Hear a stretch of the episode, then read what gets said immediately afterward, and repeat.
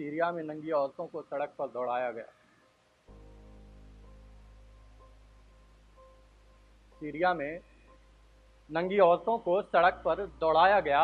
अखबार के उस टुकड़े को देखकर मैं विचलित नहीं हुआ। मैंने बड़े चाव से पढ़ा उसे खबर की तरह। मैंने बड़े चाव से पढ़ा उसे खबर की तरह, क्योंकि वो औरतें मेरे देश, मेरे मज़हब की नहीं थी। आखिर मैं क्यों विचलित होता? आखिर मैं क्यों विचलित होता? दांव पर मेरा कुछ भी नहीं था सिवाय इंसानियत के। दांव पर मेरा कुछ भी नहीं था सिवाय इंसानियत के। फिर वो दरिंदे। फिर वो दरिंदे सीमा पर मेरे देश के कुछ जाबाज सिपाहियों के सर काट ले गए। मैं मैं थोड़ा घबराया।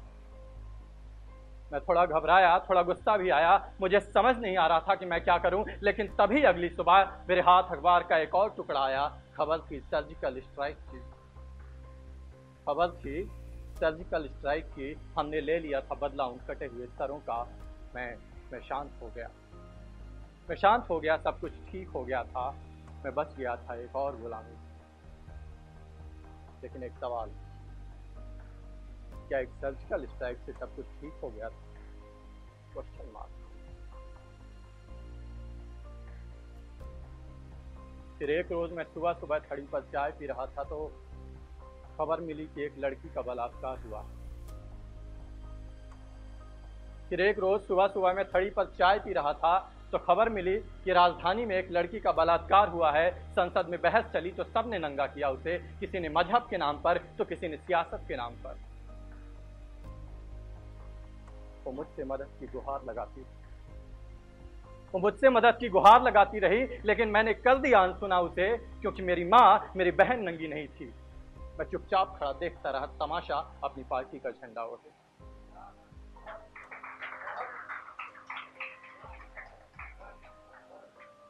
मैं चुपचाप खड़ा देखता देखता रहा, तमाशा अपनी पार्टी का झंडा उठे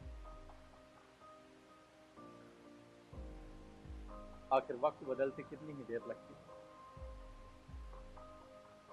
आखिर वक्त बदलते कितनी ही देर लगती है। बीते कुछ दिनों में कुछ ऐसी घटनाएँ मेरे शहर में हुई मेरी बहन नीलिमा का हाल भी उन्होंने कुछ आसिफा जैसा ही किया। मेरी बहन नीलिमा का हाल भी उन्होंने कुछ आसिफा जैसा ही किया। मैं बहुत रोया था उस रोज, अंधियारे कोनों में जाकर। मेरा खून उबल रहा था, लेकिन तब भी मैं बाहर नहीं निकला, क्योंकि मैं महफूज था, मेरी अपनी माँ और बहन महफूज थी। भरोसा था मुझे अपनी पार्टी के लोगों पर। भरोसा था मुझे अपनी पार्टी के लोगों पर।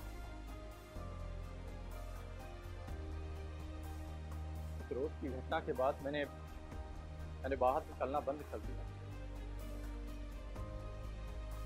पूरे शहर में एक, अजीब तरह की खामोशी है। ऐसा लगता है कि जैसे कोई कोई तूफ़ान आने वाला है। दरवाजे के नीचे से रिस रिस कर वो मेरे घर को भी अपनी आगोश में ले रही है। मैं कभी कभार खिड़की से आवाज़ लगा देता हूँ चचा! ताई!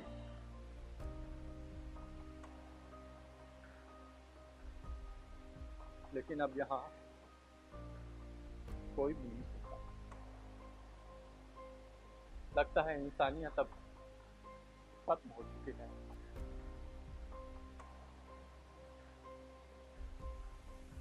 दूर देश में भी कोई अखबार जाता होगा शायद यहाँ के हालातों का। अब तो इसी उम्मीद पर ज़िंदा हूँ कि शायद कोई मेरी आवाज़ बनेगा और निकालेगा मुझे इस जहरीली बस्ती से। शुक्रिया।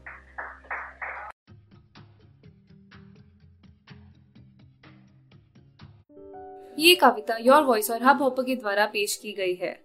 अगर आप अपनी कविताएँ सबको सुनाना चाहते हैं, आप वो कविताएँ हमें फेसबुक और इंस्टाग्राम पे योर वॉइस एट पे भेज सकते हैं।